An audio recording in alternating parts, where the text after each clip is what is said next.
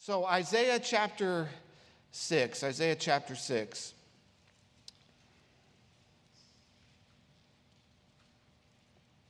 It reads In the year that King Uzziah died, I saw the Lord sitting upon a throne, high and lifted up, and the train of his robe filled the temple. Above him, above him stood the seraphim. Each had six wings. With two he covered his face, with two he covered his feet, and with two he flew. And one called to the other and said, Holy, holy, holy is the Lord of hosts. The whole earth is full of his glory. And the foundations of the thresholds shook at the voice of him who cried out. And the house was filled with smoke, and I said, Woe is me, for I am lost, I am undone. I am a man of unclean lips, and I live in the midst of a people of unclean lips. For my eyes have seen the King, the Lord of hosts. Then one of the seraphim flew to me, having in his hand a burning coal that he had taken with tongs from the altar. And he touched my mouth and said, Behold, this has touched your lips, and your guilt is taken away and your sin atoned for. Father, we thank you for your word. I pray that uh, you would just speak to our hearts in the next few moments that we have. Lord, that you would again open our eyes to see what it is you want us to see, open up our ears to hear what your Holy Spirit is saying to each one of us today. We want to hear from you. We, we, we want to live the, the life you've called us to live. And so, through our time in your word, help us to live as your people. Lord, to not live like the, the, the culture or the world uh, that we are living in, but Lord, that we would be the salt and the light that you have called us to be. In Jesus' name we pray. Amen. Now, this passage begins with Isaiah the prophet. Isaiah was a prophet called by God and sent by God to proclaim a message to his people, the, the Israelite people, his chosen people. This, of course, is, is about 750 years uh, before Christ. And so, this is again in the, the Old Testament, the, the era of the kings. Uh, God had called his people, and he had called a man Abraham and brought him out of the nations. And he had made a promise to Abraham that through him and his offspring, the nations of the world would be blessed. That offspring, of course, we know is Jesus Christ, and through Christ today, God is blessing the nations of the earth. And as to, to bring that Messiah into, uh, in, into the world, God established his, his people, uh, the, the children of Israel. And so the descendants of Abraham were Isaac and Jacob. God changed Jacob's name to Israel. Israel was in captivity in Egypt, and God delivered them from Egypt and established them in this land of promise. And in this time of, of promise, as, as uh, God was preparing to bring his Messiah into the world, uh, he had kings that, that ruled and reigned over his people in that time. And it says that one of the kings was named Uzziah. It starts this passage in the year that King Uzziah died. Isaiah had this vision. Now, the kingdom of Israel had split, and I, I, think Pastor Mark talked about that a little bit last week when, when he talked about the, the woman at the well and how she was a Samaritan woman. That the kingdom of Israel had split, uh, had a, a civil war, and they had split into two nations, into two kingdoms. One was called Israel, and the Samaritans were, were part of that. Their, their capital city was Samaria. The other nation was called Judah, and Jerusalem was, was the capital city of, of Judah. The, the nation of Israel had 19 kings in the time that the kingdom was, was going, 19 kings, and all of them were evil and wicked kings. All of them led God's people into idolatry, into child sacrifice, just as far away from God as possible. 19 kings, all of them were evil, until God finally brought judgment on the northern kingdom of Israel in 722 as the Assyrian army came and destroyed and took the nation of Israel captive. Now, the nation of Judah had 20 kings, and they did a little bit better than Israel as far as good kings and bad kings, righteous kings and wicked kings. Judah had 20 kings, and six of their kings were righteous kings. Six of their 20 served the Lord. However, 14 of them were wicked and evil, and God eventually brought judgment upon uh, Judah as well as the Babylon, Babylonian army conquered Jerusalem, destroyed the temple in 587 BC. Now, here he tells us about King Uzziah. King Uzziah was the 10th king of Judah. So he's in the southern kingdom. He's, in the, he's a part of the kings that had some righteous kings that served the Lord. And Uzziah was one of the six righteous kings. And he became king at age 16. Can you imagine that? 16 year old ruling a kingdom. He was put on the throne when his father died at the age of 16. And Uzziah reigned for 52 years. He was the, the longest king of Judah and Israel. For 52 years, he reigned as king. And he was a godly king. He was a great reformer. He, he led a reformation. He led a national revival of, of destroying the, the idols and destroying the altars that, that, God, that they had erected to Baal and this false worship. And for 52 years, he led this, this season of spiritual renewal for the nation of Judah. And it was a great time of God's blessing as, as, as, as the nation served the Lord. It says that God poured out his blessing upon the nation, he made them prosper. So it was a great season of national prosperity, of national wealth. They even reclaimed uh, territories that had been lost and, and reclaimed land that, that used to belong to them but had been lost. And they went and they reclaimed it. And so for 52 years, the nation is prospering. For 52 years, they're, they're in the profit. The, the stock market is going up. Everything is going well for 52 years as the nation sought the Lord. But then, towards the end of his life, King Uzziah the Bible tells us, was filled with pride. He became proud. He, he looked at everything that had happened under his reign, and he attributed the blessing not to God, but to himself. And he decided that he would go, the king, and that he would go into the Holy of Holies to worship God. Now, this was something only the priest could do. But King Uzziah decided that he could enter into worship on his own merits, on his own goodness and his righteousness, on his own, own resume. They tried to stop him from doing it, and he, he wouldn't listen. The priest tried to say, Don't do this, but his heart was filled with pride.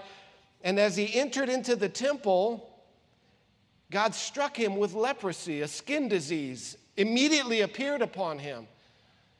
And he had to rush out of the presence of God and he had to live for the rest of his life in isolation.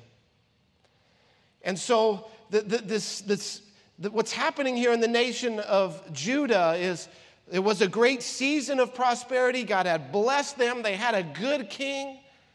But at the end of his life, he became prideful and he was judged by God. And, and now he has died, as all natural men do, he has died. And the question is what will the future hold for the nation? Will the, will the next king be a godly king, or will the next king be ungodly, unrighteous? Will, will he continue the reforms of Uzziah, or will he follow in the pride that Uzziah set forth, the trajectory he set forth at the end of his life? And will he lead the nation again into the judgment of God? And so the, the future of, of the nation is, is at stake. There, there's a lot of questions about the direction that the nation will go. The throne in Jerusalem is empty. And here it tells us that Isaiah, who was a prophet, that he went into the temple in this year that Uzziah had died. And when he went into the temple to seek the Lord, to worship the Lord, no doubt these burdens are, are on him, on his mind. What will the future hold? Will, will we continue in prosperity? Will we continue under God's blessing? Or will we head into rebellion against God and suffer the judgment of God? Isaiah, very concerned about this, enters into the temple, and like many of us, I think the, the question is there. You know, what, what direction will our nation take? What direction will our nation go? We, we've, we've seen the history of our nation, the heritage of our nation, our nation that was founded by Bible believing Christians who called on God Almighty, who established our laws, our Constitution on the Word of God. That, that's the history and the heritage of our nation, and have endured incredible prosperity. The, the, the nation of America, United States, has lived under the most prosperity of any nation ever in the history of the world. But over the last season of time, our, our, our leaders truly haven't sought the Lord. And in fact, our laws have continually been, been changed away from God's law, away from God's word. And as that has happened, as as God has been pushed to the side, as, as our nation is now in rebellion against God, removing God from schools, re- removing prayer from schools. You, you can't pray to God in school anymore. You, you can't talk about the Creator in, in school anymore. But if you want to bring a, a, a transvestite in to, to, to do a, a drag queen show for kids, that's okay. You can indoctrinate kids in, in, in a demonic worldview, that's acceptable. But to pray to the true and living God, no, we don't want that in our schools. We don't want that in our society. And so I think many of us see what's going on in our nation. I believe that, that the problems that we're having, they're not just natural problems. I believe that we are a nation, and not just our nation, but even the world right now is under the judgment of God. And so the question is, what direction will we go? And so you may have come in here, like Isaiah, burdened today, burdened about the future. What will the future hold? And as Isaiah comes into the temple, the throne has been vacated he comes in in this year that King Uzziah died, and it says, I saw the Lord sitting upon a throne, high and lifted up. Isaiah comes in, and, and though the throne in Jerusalem had been emptied, and though that, that uh, Uzziah's son had been placed on the throne, and, and though it is a question about whether he will, which direction Uzziah's son will, will lead the nation, Though the throne in Israel had been vacated, Uzziah saw something more important. Uzziah saw that the throne in heaven was occupied, that the throne in heaven had the King of Kings and the Lord of Lords seated firmly upon that throne. That, that though the direction of the nation might be in turmoil, the, the direction of, of history and the direction of, of the future and, and the direction of all the universe, that is not up for grabs. That, that, that is not teetering because God is seated on the throne and he is fixed there. And no one can remove him from that place. And so you, uh, Isaiah came in burdened, but he, he saw the King of glory seated on the throne. He saw the king of history seated on the throne. And it says that, that the, the, the train of his, his, his garment, that, that his train filled the temple. What this means is, is in, in, in that day, when a king would go out to battle, he would go out in all of his glorious vestments, you know, all of his pomp, all of his, his uh, robe, uh, royal array. And when two kings would go to battle, when one king would defeat the other, he would take the robe, he would take that king's train, his robe, and he would attach it to the back of his robe if he won. He would take his crown And he, of course, he would sever that king's head. And then he would take his crown and, and, and add it to his crown. And it says that our king, the king of kings, the, the Lord of glory, that his train is so long because he, he is undefeated. He has, he has never suffered a victory, that, that his train fills the whole temple. It, it is so big, it is so large. He's so victorious. The conquering king, never once lost, never once suffered defeat. You know, I mentioned earlier this morning as we were going through Psalm 24 that our king is so victorious that even when it looks like he has lost, he still wins. That even though the cross looked like a defeat, even though the disciples were hiding, worried that they were going to be next, the cross wasn't the defeat. It was through the cross that God won the greatest victory. So that even what looks like defeat is swallowed up in victory. So Paul writes, Death, where is your sting? Because death, even death, has been swallowed up in victory. And so God's people, you and I, listen, we serve the king that is undefeated. We should have about us a holy boldness, a, a, a confidence not in the stock market, not in, in the future of our economic outcome. It could be good, it could be bad, but in the King of Kings and the Lord of Lords. Amen. The undefeated King, his, his train fills the temple. The train of his robe fills the temple. He is high and lifted up. He goes on to say that above him stood seraphim. Seraphim are flaming angels, angels that are on fire. If you can picture that. It says that each of these seraphim had six wings. With two of the wings, they covered their face. They, they can't even they can't even bring themselves to behold the one seated on the throne. Two, they covered their feet, and with two, they flew. And one called to the other and said, Holy, holy, holy is the Lord God Almighty.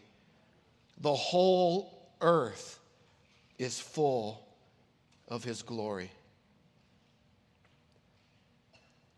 You know, we sang that song this morning Holy, Holy, Holy. This is God's defining characteristic. When you think of God, you should think holy, holy, holy. The seraphim are not gathered around, they're not flying around singing, God is love, though God is love. They're not gathered around singing, God is good though God is good, there, there is a characteristic of God that, that towers above love, that towers above goodness. Night and day, it tells us in Revelation, night and day, there's 24 elders surrounding the throne. And, and when they see the Lord, they, they bow down and they cast their crowns at his feet and they cry the same thing Holy, holy, holy. The word love is used in the Bible about 300 times, but holy and holiness is used in the Bible 650 times.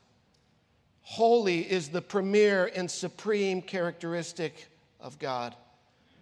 If you want to understand anything about God, you have to understand that God is holy. If you want to understand God's love, you have to understand that God's love is holy love. If you want to understand God's goodness, you have to understand that His goodness is holy goodness. You have to understand His holiness, which is a problem for us because we, as fallen, sinful human beings, we cannot truly comprehend holiness. We're more likely to hear the word holy in front of a four letter word than any place else other in, our, in any other place in our culture. In our culture, our culture is so fallen that it attributes God's supreme characteristic to one of the worst things in the universe. We attach what should bring us to our face before God and ascribe it to refuse. And it's done every single day. If you need any evidence just how far our culture has fallen, we don't call God holy, we call this four letter word holy. The defining characteristic of God. So, what is holiness? Again, it is the most difficult of God's attributes to describe because you cannot describe it by pointing to anyone or anything else. I can't point to you and say, well, God is holy like this and God is holy like that, because only God is holy. So it is the most difficult to describe. To, to sinful humanity, holiness truly is a foreign concept. When we think about holiness, we typically think of, of concepts like purity or moral perfection. But, but these really, purity, moral perfection, these are secondary qualities of the word holiness. When the angels are worshiping God in heaven, they're saying something more than purity, purity, purity. The primary meaning of holiness, if you look at the, the root word, it literally means to cut, to separate, to draw a line of distinction, to, to be holy is to be other, to be completely other, to be completely separate. We use the, the terminology in, in our culture a cut above, something that is, is supreme. Holiness, though, is not just separateness. God is not just separate, but He's transcendent. He, he's high and exalted. Isaiah saw the king high and exalted. It's not that he's just, God is just separate from us, he, he's high and exalted above all creation, so far above and beyond us. Holiness is God's supreme and absolute and total greatness. Holiness is God's all consuming majesty. Holiness is God's transcendent and exalted loftiness. God is infinitely above all creation, not just a little bit, not just marginally, as far as you can imagine and then beyond. High and exalted beyond comparison, beyond comprehension. God is holy. The word holy calls to attention all that God is. Every aspect of God is this way. His holiness, His justice, His love, His wisdom are all holy. God's holiness is so blindingly glorious that God told Moses one of the most godly men who's ever lived, God told Moses, If you behold my face, you will die. That's how consuming God's holiness is. This is why those seraphim that oh, no doubt are righteous and godly, who are a flame of fire, are covering their face, daring not even to behold him who is seated on the throne. And all they can mutter as they surround the throne and, and, and, and, and, and fill the, the, the, the throne room of God, all they can, can get out is holy, holy, holy is the Lord God Almighty. The whole earth is filled with His glory. They, they use this, this exclamation point, if you will, this multiplication of, of taking God's holiness to the highest degree by not just saying that He's holy, not just saying that He's holy, holy, but multiplying it to the third degree that God is holy, holy, holy. There's no other attribute of God that is elevated to this level in all of Scripture. Yet God's holiness is elevated to this level multiple times in Scripture. God, our God, the one true and living God, is the thrice holy God. He's not just holy, He's not just holy, holy. He is holy, holy, holy. To the highest degree and the highest order, God is exalted above all His creation. It says when the, the seraphim cried out this cry of praise that the, the foundations of the temple shook. And the house, the, the, the, the, the, the temple was filled with smoke. And then we see the response. We see the response of Isaiah when he beheld God in his glory, when he beheld God on his throne, when he heard the cry of the seraphim, Holy, holy, holy. What, does Isaiah say? Hey, God, what's up? How you doing today, God? That's my homeboy on the throne. He doesn't say, like the t shirt that I've seen around a few times that really drives me nuts God is dope. It doesn't say, hey, God, you're dope, you know. No. What does Isaiah say? he says, Woe is me. Woe is me. I am undone. I am coming apart at the seams to behold the Holy One on his throne. When Isaiah compares himself, a lost sinner, to the holy God, he says, Woe is me.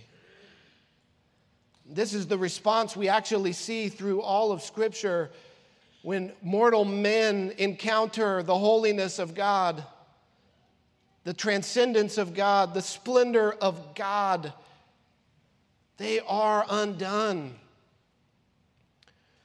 In the Gospels, we see that uh, Jesus had instructed his disciples on how to fish, even though they were fishermen.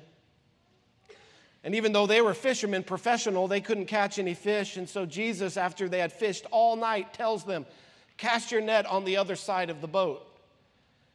I don't know if any of you have been fishing before, but it doesn't really seem like it would make much of a difference from one side of the boat to the other. It's, it's kind of the same area. And if you've been fishing all night and haven't caught anything, moving from one side of the boat to the other is it really going to do anything? Nevertheless, they say, okay, Jesus, at your word, you will do it. And when they did, uh, their nets were filled to the point that they were bursting and their ships were sinking.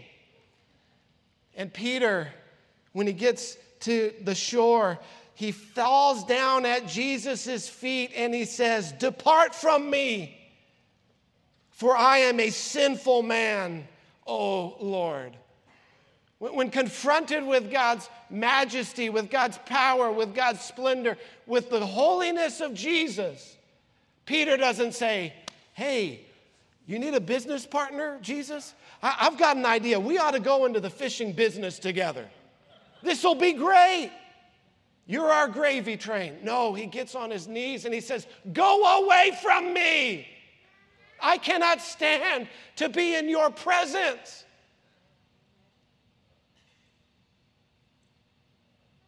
Because to be in the, the presence of the Holy God is an uncomfortable experience. When Jesus calmed the storm in the Gospels, it says the disciples were filled with great fear. That's an interesting statement because before he calmed the storms, they were terrified. They thought they were going to die. They're crying out to Jesus, do something, help us, quit taking your nap. We're drowning, we're gonna die. And Jesus speaks to the storm. He says, Peace be still. And the storm stops and listens and obeys him. And then they were really afraid. Who, who is this who even the wind and the waves obey him? filled with great fear. In Revelation chapter 1, as the Apostle John encounters the risen Christ and sees him in all of his full glory, in verse 17, it says, When I saw him, I fell at his feet as though dead. But he laid his right hand on me, saying, Fear not, for I am the first and the last. Sinful man cannot exist in the presence of holy God. Even those who are redeemed, even those who have had their, their sins washed clean, when they see God, when they have this experience of, of who God is, it is this undoing experience. What are we to do? What are we to do? God is holy, and we are not holy. God is holy, and we are sinful. And sin is an affront to the thrice holy God. Sin is an affront to the God who is holy, holy, holy. We have all sinned. We have all rebelled against God. We have all, through our sin, declared war on God. We've all broken God's good and righteous and perfect law. We live in active rebellion against God, declaring war on God's very nature and character. And the Bible tells us that this sin, this breaking of God's law, this rebellion against Him, it tells us that God does not tolerate this, that God cannot stand this. In fact, the Bible says that God hates sin. Amen. In the most un- uncompromising and clear terms, it tells us that God has righteous anger against sin. That God will not, and in fact, because He is holy, He cannot overlook sin overlook rebellion against him, overlook the breaking of his law.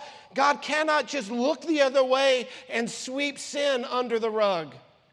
For God to do that would make him unjust. God is holy, he is just, he is perfect justice. We can begin to understand some of God's righteous anger against sin as we think of the most sinful and depraved acts that we know of, as we think of those who abuse children, who prey on children, aren't we revolted by that? Don't we too have a, a righteous anger against that? We're made in the image of God. We, we share that, that desire for justice with God. So we can begin to understand God's feelings towards sin and sinners as we think against about the murderer and the rapist and the child abuser. Yet God's wrath is not only reserved to the categories of what we would call big sins, God's judgment against sin, God's justice against sin, it burns against all sin. Even ones we would try to just say, well, that's just a small sin, that's just a, li- a little sin. Is that even a sin? I mean, I know it, it used to be 2,000 years ago, but we've evolved. We understand things today that are, are different. Even little things that we would say, oh, it's just a little lying. Oh, it's just a little cheating. Oh, it's just a little bending of the truth. Oh, it's just a little sexual sin. God wants me to be happy. No, dear friends, God wants you to be holy. We put these quote unquote little sins into categories that we think is no big deal, but trust me, God sees it for what it truly is rebellion against Him. Again, this is difficult for us to comprehend. And in fact, if we're honest with ourselves, this feels unjust to us. That God would judge us for little sins. seems unjust, seems unfair. But again, that feeling, you know where it comes from? A sinful heart. That feeling only, only should undergird the depths to which we have fallen. It just affirms, that feeling just affirms how compromised we truly are and how holy God truly is. The Bible says because of sin, that we are all alienated from God, that our sin separates us from a holy God. We're separated from the life of God, God, the author and giver of life. The wages of sin is death. Because of sin, all will die and that God is the righteous judge who will judge sin. And so, because of sin, humanity today is lost, blind, dead, damned, and doomed to the eternal conscious torments of hell. That Jesus said the fire is never quenched and the worm never dies. Jesus of course, is portrayed as love personified, and he is love personified. But do you know who taught and talked the most about hell in all the Bible? It's Jesus. It's Jesus. Why? Because Jesus is the most loving, and Jesus does know what hell is. And so, the most loving one who knows the most about hell is the one who warned us the most about what it would be like.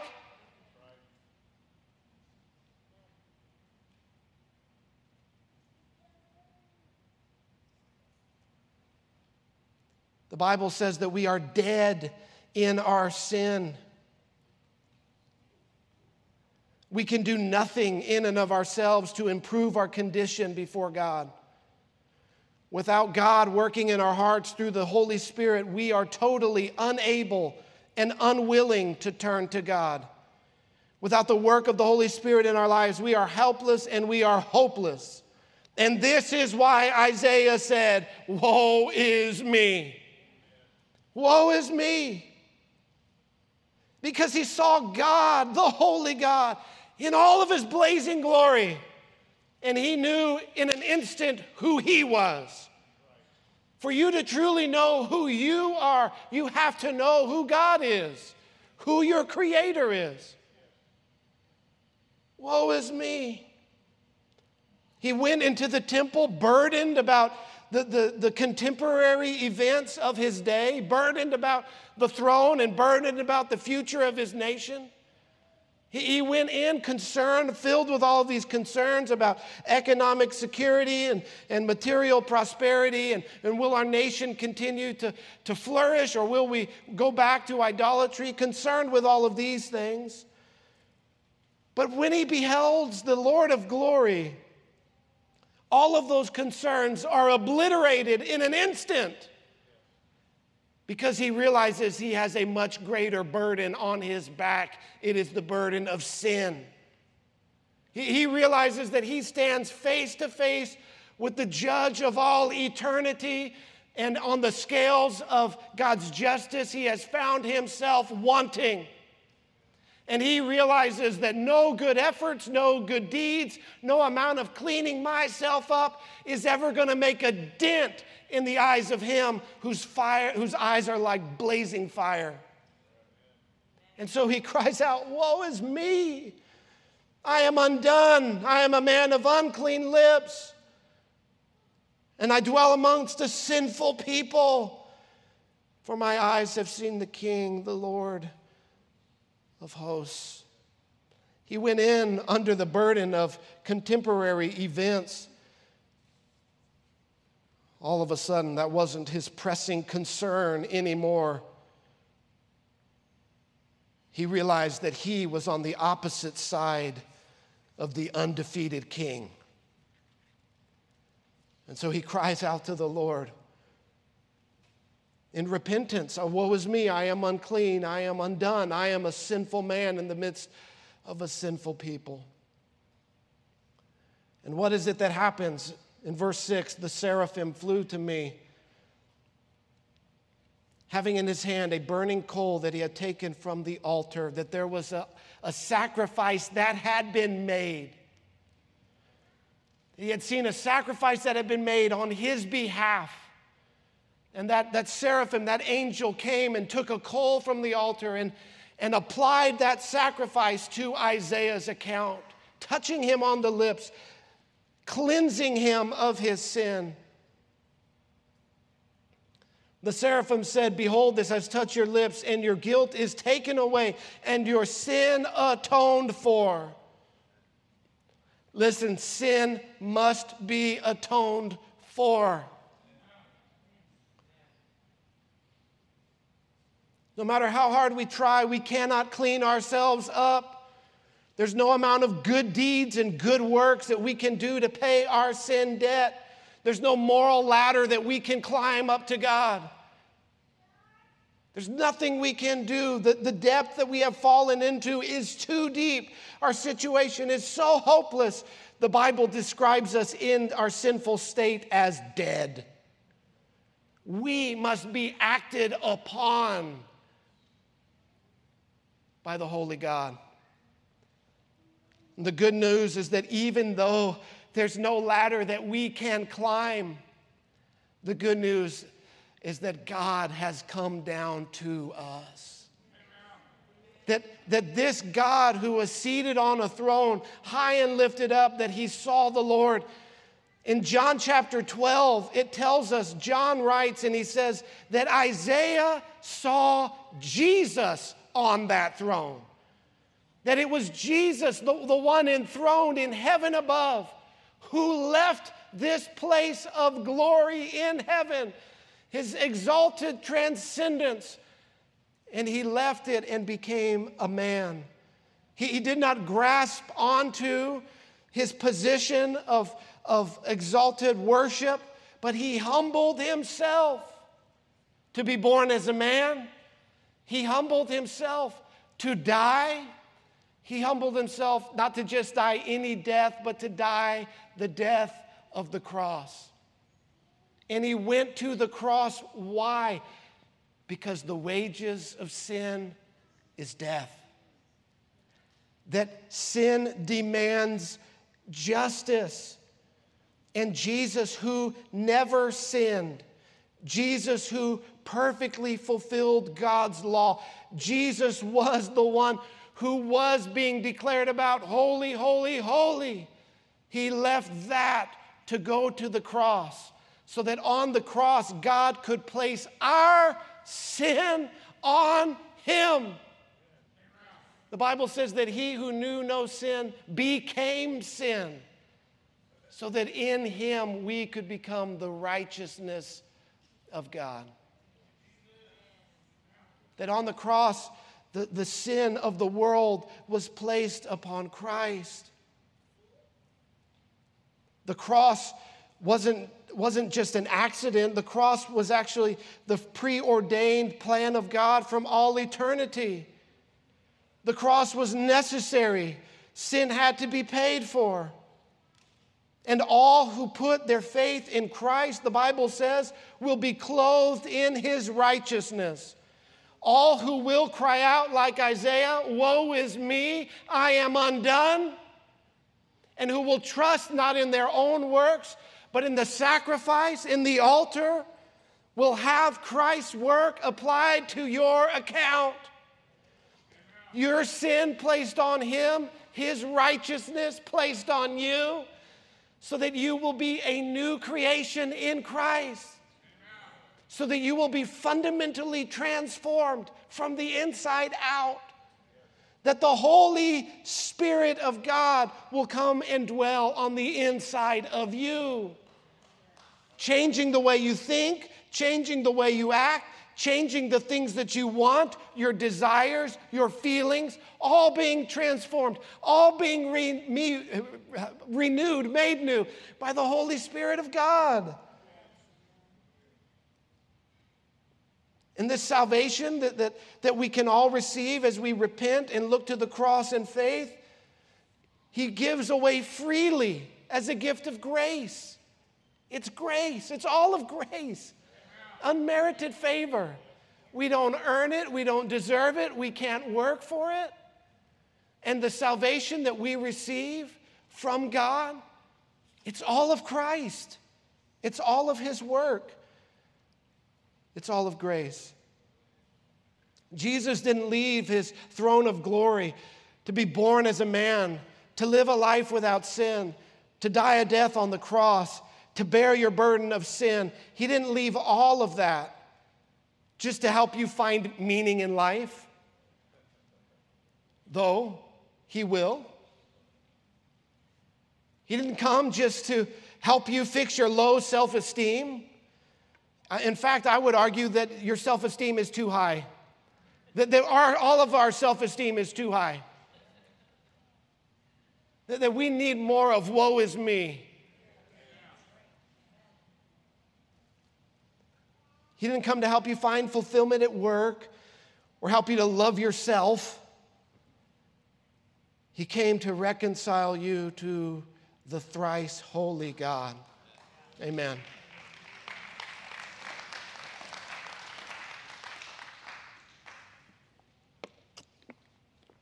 Isaiah needed to be cleansed. We need to be cleansed. The cross is our only hope, ladies and gentlemen. We, we will all one day stand before God like Isaiah. We will all one day stand before Him, and we will either be found naked in our own sin and shame, or we will be found clothed in the righteousness of Christ. We need the cross applied to our account. And this is why, us as believers, this is why, us as Christians, with all that we have, we cling to the cross. We hold on to the cross. Because if Christ does not save us, we know that we are totally and hopelessly lost. Christ truly is our only hope before a holy God. When we stand before God on that day, we must declare, He saved me. Jesus saved me. Jesus paid for my sins. What, what right do we have to be ushered into the kingdom? We have no right. Jesus saved me. Jesus purchased my salvation on that cross.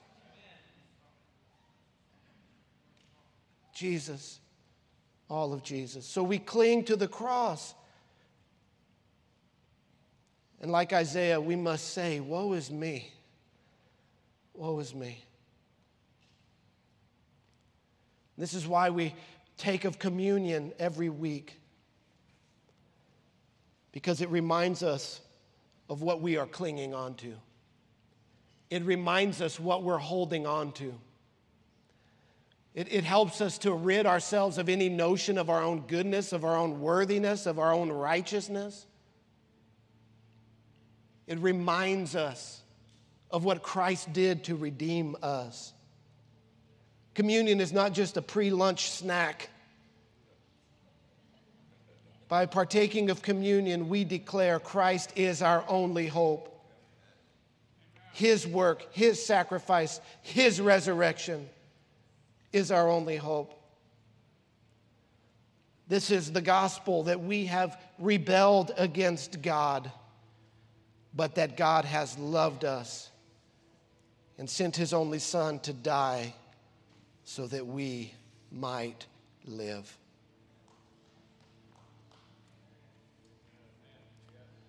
And so we cling to the work of Christ every day. Every day.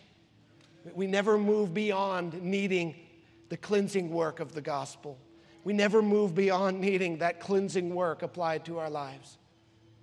So, this is why every week before we take communion, we invite you to examine yourself, to, to, to let the Holy Spirit examine your heart, to, to say, is there any area of my life that I need to repent of this morning? That I need to make right before God before we come to the altar and, and receive the bread and receive the juice that represent the broken body and the shed blood. Truly, friends, there is no other hope of redemption. There's no other hope of salvation. There's no other hope of being made right with God but the work of Christ. He is our only hope in life and in death. And so we cling to Him with everything that we have.